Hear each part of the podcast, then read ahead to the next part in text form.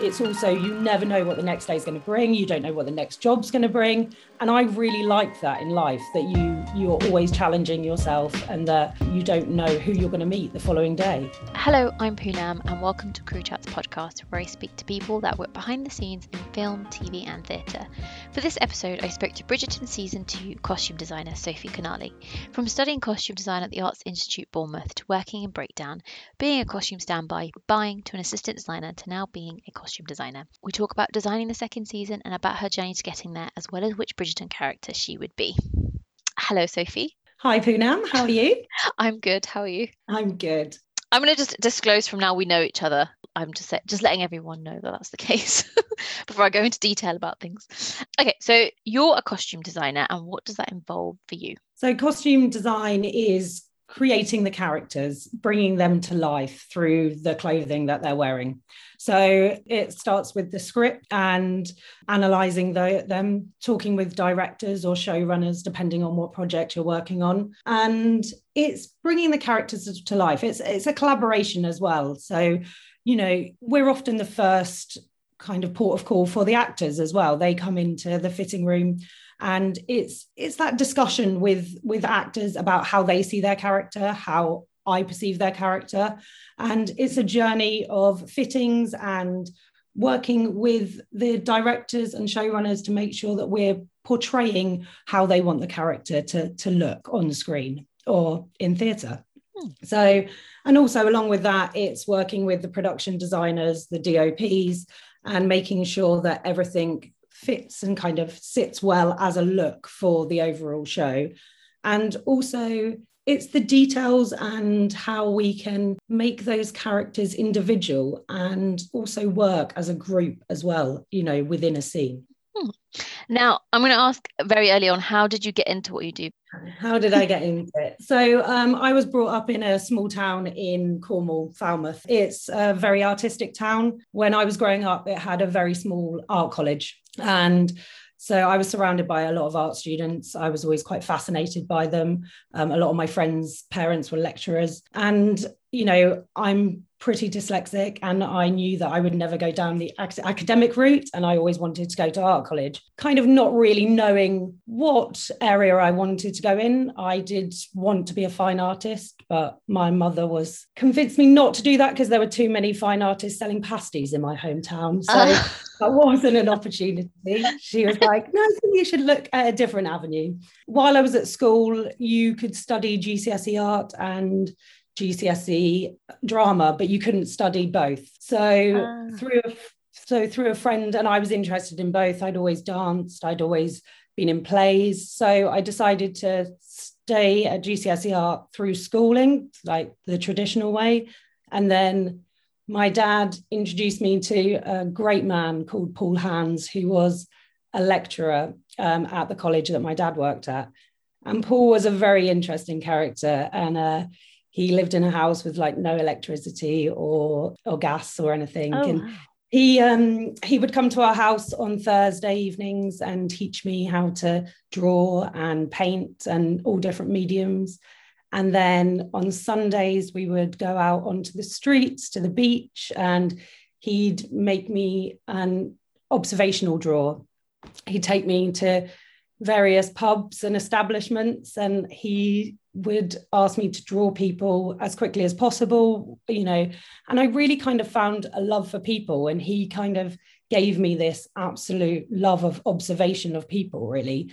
And that's kind of where i really found my love for clothing and fashion in a sense that we're all quite tribal in what we wear and what we choose to wear and I don't know, my brother is a huge football fan, and I was fascinated by the casuals. And my mum was a skinhead, and she kind of introduced me to punk music. And then I love the punk scene, and that's always kind of been close to my heart. And how, you know, different fashions kind of gives everyone this kind of identity, really. Mm. So yeah, they were kind of like my formative kind of years. Um, Paul kind of gave me this love of people, talking to people, understanding, you know, why we're all so individual. And then when looking at universities, I found a perspective that had costume design, and I didn't know anything about it prior to that. and it was really kind of that's kind of put all my loves together theatre dance fashion and it all as one so kind of costume design was where i kind of felt that that was the direction i'd want to go into so i studied at bournemouth arts institute and it was an, an amazing three years of my life and you know learned so much and then luckily had a break into the industry and started out on a very sm- small production uh, what i thought was a small production. And then i moved to london and i was working on a sally potter film which you know my first day i was looking after dame judi dench and i was wow. like Wow. Yeah. Uh, three days before that, I was working in a bar and it was just like, yeah, I think this is for me. So, um, and then I then went on to work with uh, Sammy Sheldon Differ on Green Zone.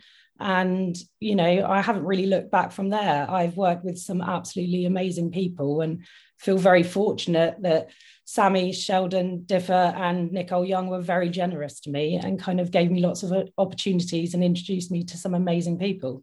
Wow. Uh, can I, I'm just going to go back to the person that you said that came and sort of gave you kind of private tutoring in a way in the arts yeah. world, Paul. That's amazing to have that opportunity. Yeah. And then to take it as well, to take advantage of it as well is really cool. Yeah. Paul was just a really generous character and he um he'd worked in various kind of industries in his life and he was a very skilled craftsman. He his you know his drawing skills were unbelievable. And you know for my GCSE art piece, we created a mural on my parents' kitchen wall.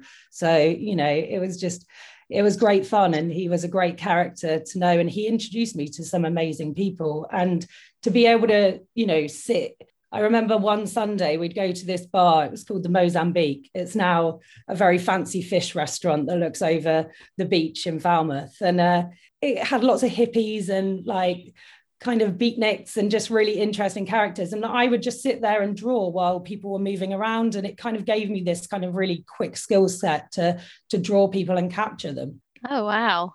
That is, it's, that sounds really epic. To be fair, I'm just I'm very jealous.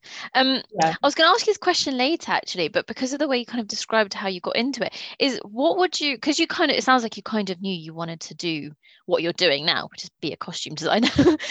yeah. so what would Pretty you? well, no, you've worked towards it. That's what it is. Like, it's mm-hmm. hard work, right? Um, what would you have liked to have known when you started out that you know now?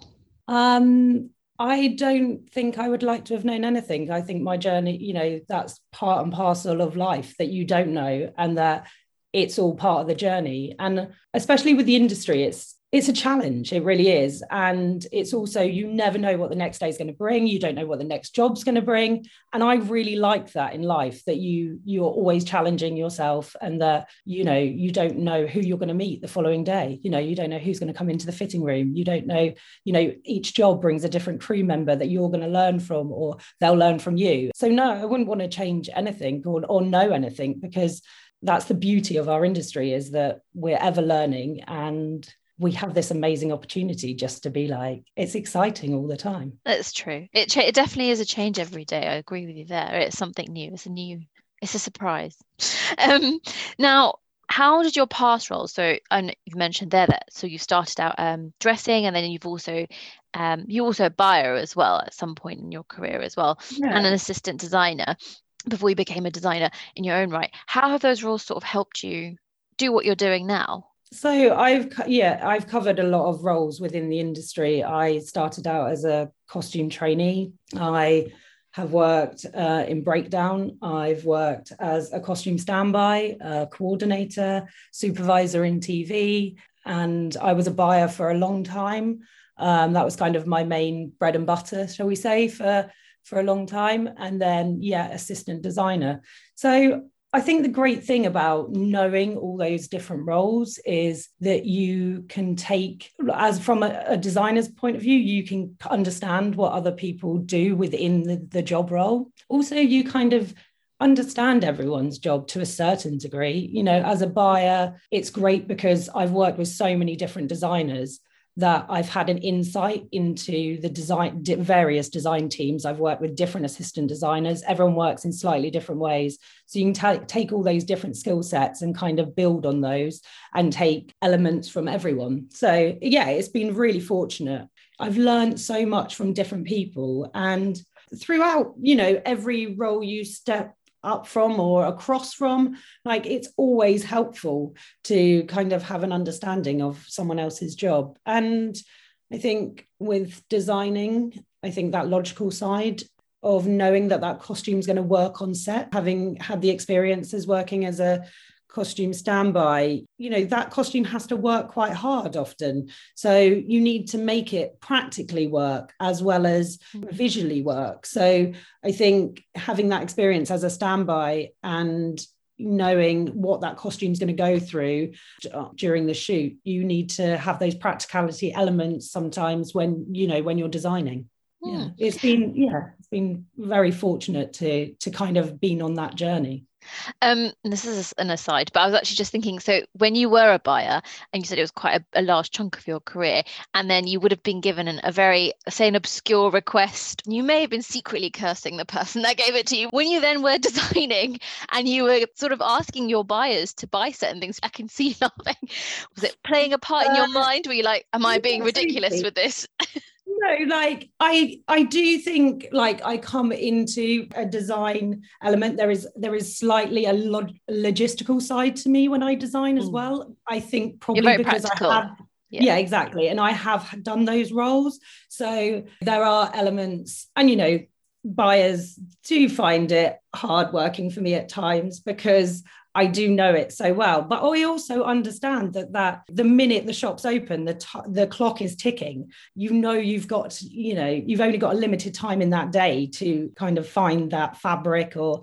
But I do think realistically, if it's not out there to buy, then you can't buy it. But then I do have in my own sense that I will get online and I think during Bridgerton, because we had such Bridgerton season two, we had such difficulties with Brexit and with a pandemic that I understood that we had limitations in what we could buy. So there were times where I designed in a way that we couldn't buy the meterage of fabric that we wanted for a whole dress, for instance. Mm. So the bodice of a Regency dress was beaded, and then we used tulle as the under as the skirt so there are elements that i did i did purposefully because i knew that we couldn't buy six meters of fabric for that one particular dress.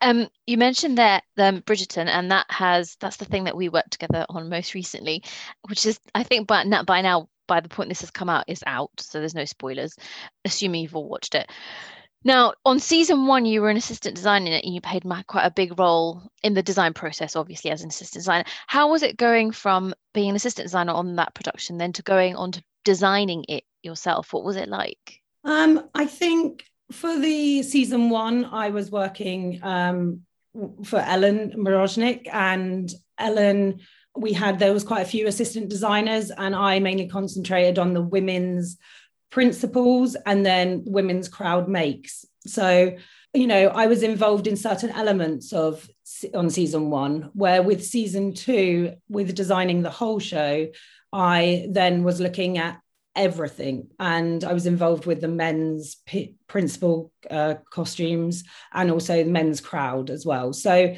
there was, uh, you know, an element of me changing my job role because I was looking at it as a whole piece rather than concentrating mm. on individual characters. So yeah. And just with that, with an with a series generally, there's an aesthetic established season one, season two, and then how did you kind of, and that tends to be something that sort of underlies the design generally throughout a, a season, uh, however many seasons it goes on for. How did you sort of respect that aesthetic that was established, but then also put your own stamp on it and make it yours? Well, Ellen and, and John G created this uh, fantastic world of Bridgerton. So, you know, I had this foundation that I could then build onto, which I was very fortunate to have that opportunity. So, there's being loyal to their designs, of course, and with Bridgerton, you have your different families, you have different color palettes. So keeping those the same was really important. We weren't changing the wheel, it was building on it. And everyone was established in their their looks per se and then we could then take and build on the characters you know we could then emphasize on on the brothers for instance. There's a real distinction between the bridgerton brothers. You've got anthony who's in darker colors in season 2 you know he's in a bit of turmoil. And then you've got benedict. He's on his artistic journey. So you know i really pushed that forward. And you can see that in the fabric choices i made in the way he ties his stock and then also with colin. So i feel like there is a distinction between them you mm. know than there was on season 1 yeah. So it was taking that foundation and just putting in little details to make them individual characters. What's your favorite thing that you've worked on in the, in the show? Oh, it's kind of like asking who's your favorite child. it's a really, really difficult one. And also because Bridgerton is so big and there are so many costumes, there's elements of each character that I like. So I can't really answer that one. I find it really hard because there's kind of too much to choose from. I was so spoiled with so many amazing characters. So yeah, it's a difficult one. Uh, I'll, I'll allow you that. um, you mentioned obviously the vastness of it. I think people um, maybe watching it, it's it's kind of hard to grasp how big the product on a costume level, how big the production is. Um, yeah. But it it is a huge amount of stuff that's made in house and also sent out and there's loads of um, crew members. Logistically obviously again you have sort of a team you have a team of assistants and there's other people sort of working out the logistics and all the rest of it. But how do you keep a top of it? Um you don't sleep much. I don't know you just you absorb yourself into it you know it becomes your life. And i have quite a methodical kind of mindset as well as a creative. So i'm very logical and organized in the way i work. I was for you know i had the most amazing team. I've been so spoiled. I i can't explain. And you know uh, there's four assistant designers two working with principal women's, then principal men and crowd, and then a women's cr- crowd assistant designer. And with that, then trainees, juniors within the design team, you know, very fortunate to have the amount of people to work on a project. So it's fast thinking, it's just quick decision making. I draw on an iPad. So I basically, whenever I'm in the car, I was fortunate to have a driver. I, I that's how I design. I design on my way to set while I'm waiting to establish costumes. So, so yeah, so that was kind of my process into being able to move as quickly as possible. Yeah, and just having a really, really amazing team just you know makes your life so much easier. I think also I'd worked with a lot of people before, so there was this really nice connection. Um, communication is the key within a team, and I think you know as long as you're always communicating with everyone, everyone knows what page they're meant to be on, and you know, and and we all kind of come together. So WhatsApp, goes you live on WhatsApp, every WhatsApp group going, but yeah, it's just uh, yeah, you live and breathe it, and no, I, I do you know I was going to say actually it was really nice. I mean, for, for I was part of the jewelry team, and there was two other people in our team, so Lorenzo and Helen. Shout out. Um, but anyway, what, what we always sort of noticed what was really nice was that actually we appreciated that you were quite busy, but you actually took out the time in your whether it was like once or twice, or however many times in the whatever it was, you came and sort of spoke to us and checked in on us. And I think that goes a long way. I think you did that with everybody as well. Like yeah, you say, communication is yeah. really important. It um, is. Yeah, and I think time is of the essence with the industry in general. And I think at the end of the day, we always want to kind of make sure we're produ- you know designing and everyone's making exactly what is my vision and i think having that communication is like we're never we weren't backtracking as much as obviously things change but it was just pushing forward all the time well, that lends nicely onto the other one of my other questions, which was going to be I mean, you were kind of designing this in the midst of COVID. Also, Brexit stuff was kind of sort of kicking in at that point as well. Well, it had happened, but was kind of really sort of the effects of it were kicking in. And yeah. just obviously natural things that come with a production, whether it's like scheduling or issues on whatever it may be, production or whatever it is with scripts and stuff like that. How do you again you may have already answered this, but how do you sort of deal with that? Because it's quite an intense I think specifically in that situation, especially with the yeah. with COVID and the kind of distancing and not being able to go into shops to buy things and etc. I think you know. I think you've always got to be forward thinking. Like I think that's a skill set in in you know within a design team, supervisors. What you're always kind of trying to be ahead of the game. You know, having the scripts, having outlines. If scripts aren't available yet, mm. You're always kind of making as many costumes. I will always you know discuss with the buyers. We had it at three amazing buyers on on Bridgerton season two, and I will constantly be by giving them briefs on fabric choices. So, because a lot of my design comes from fabrics. You can design and then have a vision in your head, and then the fabric isn't available. So, and especially with Bridgerton, with the ball scenes, evening dresses, a lot of that comes from the fabric choices because that then lends to how the cutter can cut the, the you know the fabric mm. so it's just being ahead of the game and working with other costume designers in the past i've you know i've learned those skills that you you know you buy fabrics you have them waiting so then you know that as soon as you've got that cast member then you can you can make the costumes make the choices yeah now the the first season Bridgerton was a massive hit like it I don't. I mean, we both again, we both worked on the first season, and we didn't quite realize. I don't know if you had the same thing when you sort of mentioned to people.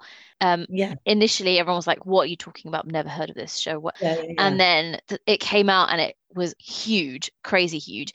When you got the gig, the gig to design the second season, were you like crap? So when it came out, yeah, it was like, wow, the world loves this, and it was amazing, and it was such a proud, you know moment to be like, wow, we're involved in this. So, yeah, but I think I personally don't take that on board in the sense of you're so focused on what you're doing then and there. And that kind of that that bigger picture just doesn't really kind of take hold at the time because you're so involved in new scripts in new characters that that's my focus. So yeah it's and also this is like my first design job. So it is kind of you know pretty crazy. Added level of intensity. But I have, you know, I've had an amazing team surrounding me, and and you know, and an amazing cast and an amazing crew on every single level in every single department. Will, huge uh, production designer, you know, massive support, great showrunner. So no, I kind of I felt very secure in in the environment that I was in in Bridgerton season two. So yeah, I'm I'm I'm confident. You know, it, it's been a lovely journey for all of us. So so yeah yeah i agree it's been a really it was really nice to work on and actually it gives you when you it sounds really odd to say but but usually when you're working on something you don't have you, you don't know how well it's going to do also oh, of course often... not you can you know no no you can read a great script and then be like oh and then you can have an amazing time on a job and yes. it be your best job ever and yes. then it's well received so you never know how the audience are going to gauge it so no. Yeah and i'm so pleased that you know the world has loved bridgerton. Yeah it's kind of crazy. Now if i've ever mentioned that i've worked on it people's reactions their faces like light up and they have a million and one questions. Yeah. but it's, i agree with what you're saying actually. It's some often the times you have the most fun and then you think well yeah. i hope it does really well. But this one yeah. actually had loads of fun and it did really i know exactly and i think that's kind of really fortunate. And but then that shows on screen as well i think. It's a really Bridgerton is this really lovely family unit, and and that especially with costume and the the cast, you know, I've made really really dear friends through the cast me- you know with cast members and we have so many costume fittings. It's it's pretty unreal. Like some people have more costume fittings than they they're on set filming. So so yeah. But um yeah there's this real lovely bond and yeah real joy. It's nice like it is it is i think we sound probably overly enthusiastic about it but genuinely it is like a yeah. a family. Yeah. it was really nice vibes yeah, the thing with Bridgerton season two is there were new crew members mm. and there was season one crew members and there was people, you know, but we all came together in such a, a really nice way. And and it was it's strange really because there was distancing because of a pand, you know, the mm. pandemic. But even in that sense, there was a real camaraderie. Mm. I think there needs to be a camaraderie, and especially with uh, a show like Bridgerton, there's, especially with your department, for instance, that you're making jewelry for every single set of women's uh, costume. Like it's unreal how amazingly hard you all worked. And so that connection with the assistant designers to be able to to create that amount of work but also that connection with the cutters as well because there's like they're they're one piece you know there no costume is complete without all millinery, Sophie Lamb, that connection between the two, jewelry and millinery. There was a collaboration there. We also had the embellishment team. I know Lorenzo and Hattie and Beth worked together because, and then they were going on, you know, these decorations were then going on to costumes. So it wasn't simply jewelry, you, it was a collaboration mm. between different departments, which I think is really nice and brings everyone together. Yeah, I agree. It was a really nice atmosphere and it was easy. Also, I think we were lucky in the sense that if we had a question, we could go and ask quite easily go and ask say so like you mentioned, millinery Sophie Lamb or Hattie and or one of the cutters yeah. or it was or one of the assistant designers or you. It was just yeah, it was nice. We'll do it again hopefully one day. Fingers crossed. Um, um, so in this second season, there's an Indian family in the season, and um, I don't think I'll be giving any spoilers, but they they've come from India and then they're introduced as a new family into this season. So there's the Featherington, Bridgertons, and then now the Sharmas. Um, how did you approach incorporating like the historical and traditional um, costumes of India and then that specific uh, family, the region, say for example, um, into the design and sort of still keeping it as a part of the kind of Bridgerton look, as it were? Yeah, so Bridgerton is you know it's not period correct. With the silhouette it is to a certain degree with majority of characters but then i wanted to bring these these characters in and still fit into the the regency bridgerton world per se.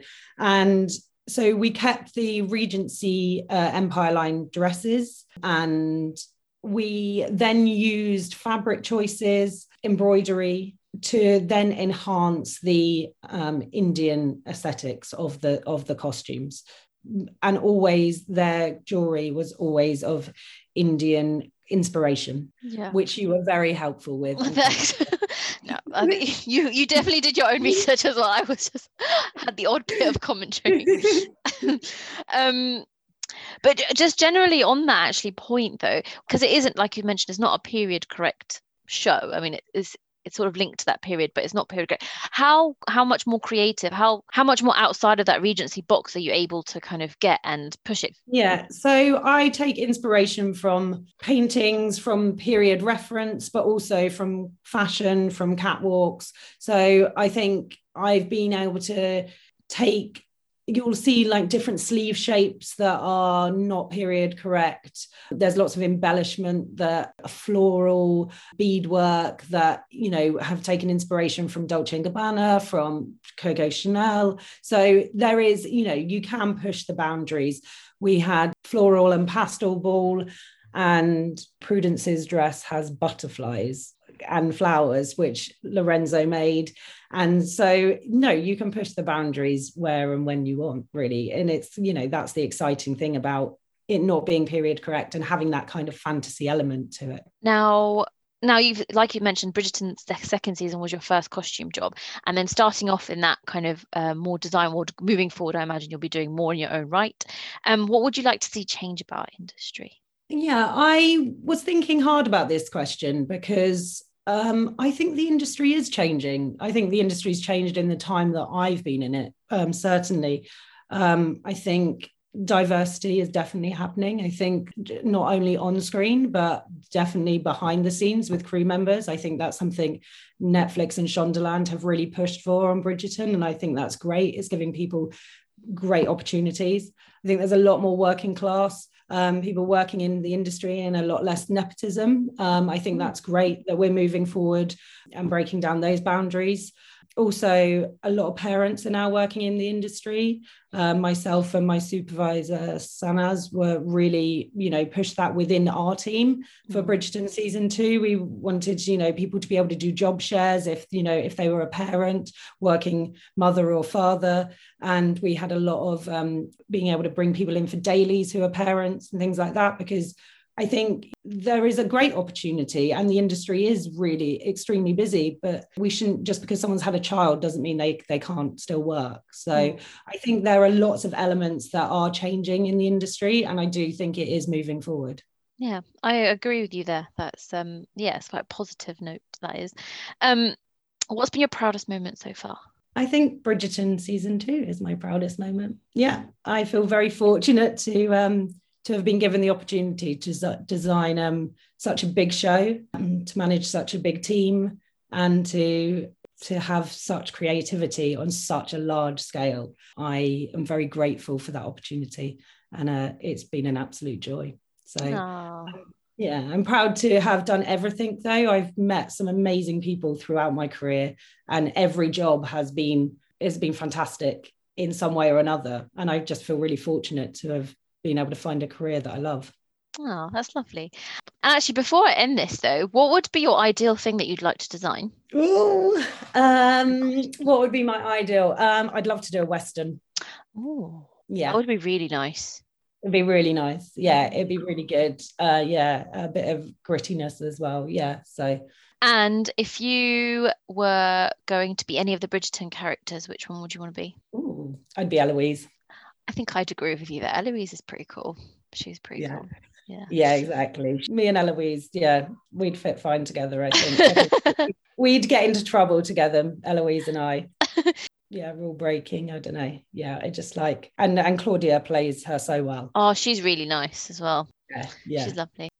Um, that brings me on to my final question, which is what are your three to watch recommendations? So my it's very hard to choose three. It's ridiculous. You can have a few more if you need to add a few. No, well, we would be here forever. so um, I really enjoyed the film Jojo Rabbit. Oh, uh, have you seen it? Yeah, I loved that film. It's, really it's so good. I, in fact, I love all his work as a director. Uh, Taika Waititi, I think that's how you pronounce his name. Um, he is amazing and a genius in my eyes. And to take a subject matter of a 10 year old uh, Hitler Youth fanatic is and make it comedy, I think is absolute genius. Yeah. And it's got an incredible cast. I've been very fortunate to work with the costume designer uh, Mayes, and I just think she's she did it so well. And the cast are mainly in Nazi uniform, but how she styles them so differently to make each character just look so different and really like emphasize all their characters is really clever. And there's a playfulness to it that is just fun and colourful. And Scarlett Johansson's knitwear is just oh, to die for. So good so good. And just like the elements in shoe detail is just beautiful. Yeah it's really really nice. So then two is a film which is more of a nostalgic film for me because it's mine and my brother's uh, favorite film from our childhood. Or youth is uh, stand by me which is a cult classic. It's a it's a coming of age film. Do you know okay. no but i've heard like i've heard of it. Yeah it's like a timeless film that um, it's about four young boys who uh, hear that there's a, a dead body that's that, of a 10 year old that's on a train track and they basically go on this this hike to go and go and see it. And it's about them their conversations and how they're growing up and it's kind of their last kind of journey together before they all separate and go their separate oh. ways. And it's just really lovely and the song Stand By Me is mine and my brother's song between us because of that film. And it's just a really, you know, heartfelt story that I really love. That sounds really interesting. Check that out. Yeah, you should watch it. Yeah, it's amazing cast as well. You know, it's a, a River Phoenix. Um, so yeah. yeah. Ah, okay. Oh, that sounds like a good one. And then I've gone with a TV series because I feel that's really poignant and it's Handmaid's Tale. See, I've resisted watching this, but go on. Sorry, I should take over. But go on, sorry. I I came to it late. I only came to it in lockdown, and I am a fan of really dark and gritty and not so cheery uh, films and television series. So it fits me perfectly. um, and it's unbelievable in every single way, in my opinion. The costume designs are unbelievable. It's so sharp and slick. Each group of people have their own color palette. It's really interesting. So you have it's set in um, in Gilead, which is this controlled um, world, and then you have the handmaids who are in peasant style clothing with bonnets and they wear red and the red symbolizes their fertility because that's you know their job role. They've been taken from the world and taken to gilead for that reason. And then you have the wives that are in teal and they're really sharp kind of really beautiful cut uh, costumes that are slightly futuristic you know in their in their way and then you have the Marthas, which are the household kind of staff, really, and they're in very faded colours. So they just sit back in the background. And then the aunts are in brown, and they're like the, the authority of Gilead. So, and then all the men are in dark colours and sharp suits, and because they're the rulers of, of Gilead. It's just really cleverly done. The shots are beautiful. The symmetry in the shots is just unbelievable. The direction is mind blowing, and the same with the the lighting. The DOPs are just like just get the atmosphere every single time. The collaboration between HODs to me is just on point. Oh, you've sold it to me there. Everyone's been talking about the show, and actually, like you say, it's just it sounds like a really on point, like meta thing to watch. So actually, it really is, and it's just it isn't feel good, but I not, but I I quite like that in, in a yeah, I yeah. like a bit. I don't mind that as well. To be fair, yeah, it's clever, and that's why I love it. And yeah, and I just think it's on every element. It's just they've thought about everything. Oh, um, thank you, Sophie, for your recommendations, and uh, thank you so much for being on the podcast. I've really enjoyed talking to you. And thank you very much. Generally, it's been an absolute pleasure. Oh, thank you. Thank you for listening, and I hope you enjoyed my conversation with Sophie. And if you get a moment, could you please like, follow, or subscribe on your podcast platform, and follow the Crew Chats podcast on Instagram. Thank you.